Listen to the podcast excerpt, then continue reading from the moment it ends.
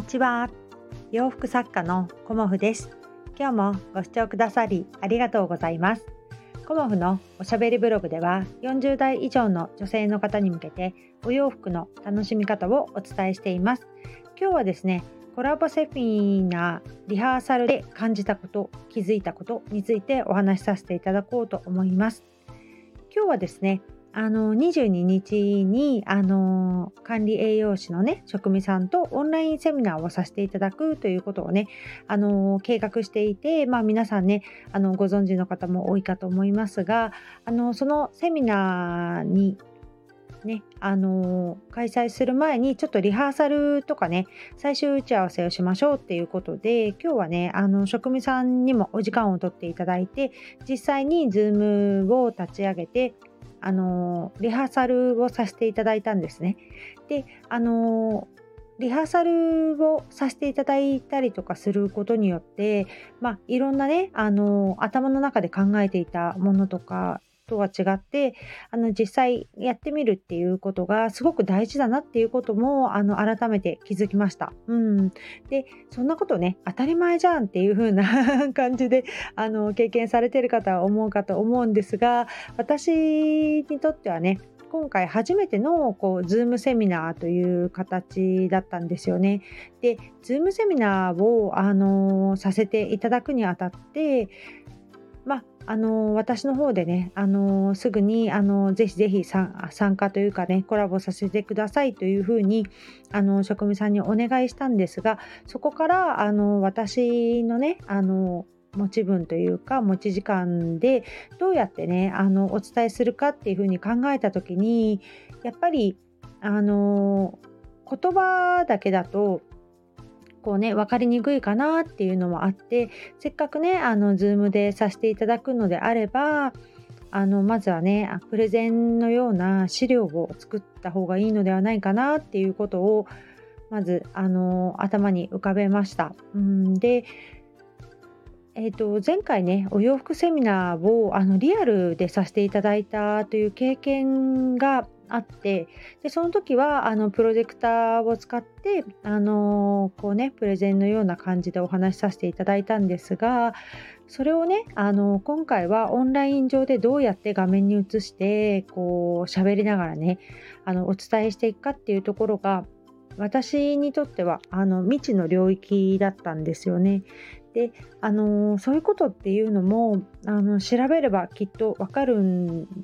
でしょうけれども、そのコラボしましょうっていう風にあのチャンスをいただけたというかね、そのきっかけをいただけたっていうことがやっぱり私にとってこう大きな一歩だったなっていう風に思いました。うんでそのプレゼンをねあのするにあたって、まあ、慣れてる人であればね簡単にこう画面共有でねこうできるんですよっていうことがねわかると思うんですけど、私はちょっとゼロからのスタートだったので、まあ、あの Canva でプレゼン資料を作るっていうところまでは前回のねお洋服セミナーでクリアできてたので、じゃあそのプレゼン資料を作ってからねどうやってあの Zoom セミナーに活かしていくかっていうことが私にはねまだ経験してないことだったので、それをねあの一からやろうっていうふうに思った時に、やっぱり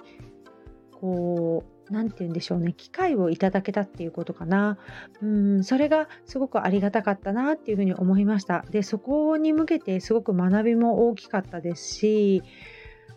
あの何でもそうなんですけど、こうああ私わからないからやれないダメだって思うよりも、あやってみようっていうできるかもしれないっていうそういうなんていうのかな気持ちをねあの持てたっていうこととか持つことを私はあの意識しています。うんだからあのいろんなあのキャンバー一つにとっても機能がねいっぱいあって、こうそのセミナー資料を ピーディーエフ で保存する場合と、例えば動画でね保存する場合っていうか エムピーフォー だったかな形式する場合でも違ってきますし、今回あの新たにねあのベースの方でコンテンツ販売っていうあのメニューもこうね実際使ってみようかなっていうふうにもなりましたし、まあ、いろんなあの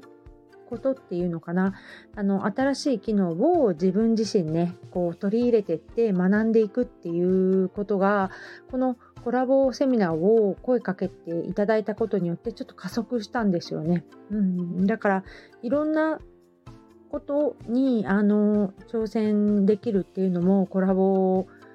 セミナーとかコラボ企画のねあの魅力ではないかなっていうふうに思いました。うん、でやっぱり今ねいろんな機能もありますしソフトもあるし、まあ私もあの今まではねパワポでプレゼン資料を作ってたんですけど、パワポではなくね今回はあのCanva で作ってみるっていうことも私の新たなね挑戦でもありましたし、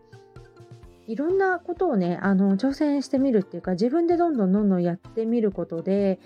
こうね開けてくるなっていうのを感じています。まあCanva以外にも例えばワードプレスだったりとか自分でねあの作り上げていくことができるので、ワードプレスはねだから自分自身こうねわからないなりにあのその エイチティーエムエル をね貼ってみたりだとかね、うん、そういう風にして、あれこれなんで大きさこのぐらいにしか映ってないんだろうなっていうと、ここの数字を変えてみたらいいのかなとかいろいろやってみたりだとか、まあ、ワードプレス一つとってもあのそんなに私ね エイチティーエムエル が分かっているわけではないので、こう見本となるものをねコピーして貼っつけてくらいのレベルではあるんですけど、それをしてみたりだとか、あとはねあのー、ちょうどいちねんくらい前に Kindle 本を書き始めて、まあ出版してみたりしたこともありましたし、まあペーパーバッグも出版したりとかね、いろんなことがあのわからないなりに、まあ、なんとかできるなっていうことをあのここ最近は感じています。うん、だからいろんなことをねやっている方にあの刺激をいただけるっていうのも、ね、すごくありがたいなっていうふうに思っていますし、私自身もねこういろんなことをどんどんねあの機能とかも使ってやっていきたいなっていうふうに思っております。まあ、久しぶりにね昨日はあの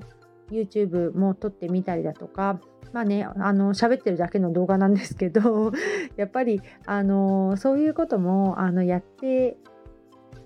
ければいいなと思って、なかなかねあの自分の中でハードルが高かったりできてなかったりっていうことが多いですが、そういうことをねあのやってみるっていう風な、もっとあのハードルを下げて何でもねできるような自分になったらいいなっていうふうに思っています。であのー、やっぱりお洋服販売っていうのは本当にネットショップで販売するっていうのはすごく難しいことだなっていうのをもう改めて感じていて、あのー、そこをねなんとかこう皆さんっていうかねお客様に気軽にあのネット販売でも購入していただけるにはどうしたらいいかなっていうことを今すごく考えていて試行錯誤しています。うん、でブランドとしてあのどういうお洋服を作っていくかとか、あとどんなねあの生地をこれから仕入れていくかっていうことも今すごくあの考えている時で、もうなんかいろんなことが同時並行して考えているので、今ものすごくねこうぐるぐるぐるぐるしている状態ではあるんですけど、これがねあのすっきりしたらあのいろいろ形にしていけれるかなっていうふうにも思っていて、まずはね今週日曜日のオンラインセミナーねあのコラボセミナーを無事にね開催させていただきまして、次はねにがつのじゅうさんにちあの春のお洋服の新作発表会のようなイベントをねちょっとお楽しみ会的なものをあの今ちょっと企画を練り直しているところです。うん、最初にこう企画したことがちょっとねうまくいかない感じになっていて、まあ、ちょっとね内容をちょっと変更してやってみようかなっていうふうにも思っておりますし、まあね、さんがつからは委託先のイベントも始まりますし、しがつはね春のコモフ展があるということで、あのー、リアルのお仕事が結構ねもうどんどん入ってくる中で、ネットショップをどうやってやっていくかっていうことがね、すごくあの私にとっては課題となっています。うんだから何かこう一つあのでも一歩前に進めるような感じでこうねあの、まあ、トライアンドエラーみたいな感じではありますが、ネットショップの方もねあのやっていきたいなっていうふうに思っております。でね、あのこれでうまくいったとかうまくいかなかったとかね、そういうこともあのコモフのメンバーシップの方であの私の、まあ、つぶやき的な配信になってしまうかもしれないんですけど、こうやってみてあのうまくいったことうまくいかなかったことなどをあのその都度ねメンバーシップの方でも配信していこうかなと思っていて、この間はねあの一つ月曜日に配信させていただいたんですが、またねそちらもあの私の方でねあのタイミングを見てメンバーシップの方でこう活動の軌跡ではないですけどお話ししようかなっていうことに何となく定まったので、そちらもねあの頑張っていきたいと思います。まあいろんなねあのお仕事をされている方も多いのでね、あお話聞かせていただくことによって私もねすごく学びをいただいておりますし、私としてもねこうやってやっていこうとかっていう風に新たな気づきもあるので、ここでねあのちょっとコラボイベントというかね Zoom セミナーの気づきをねあの配信させていただきました。最後までお聞きくださった方ね今日はちょっとお洋服のお話ではなかったですが、ありがとうございました。今日もご視聴くださりありがとうございました。洋服作家コモフ小森屋貴子でした。ありがとうございました。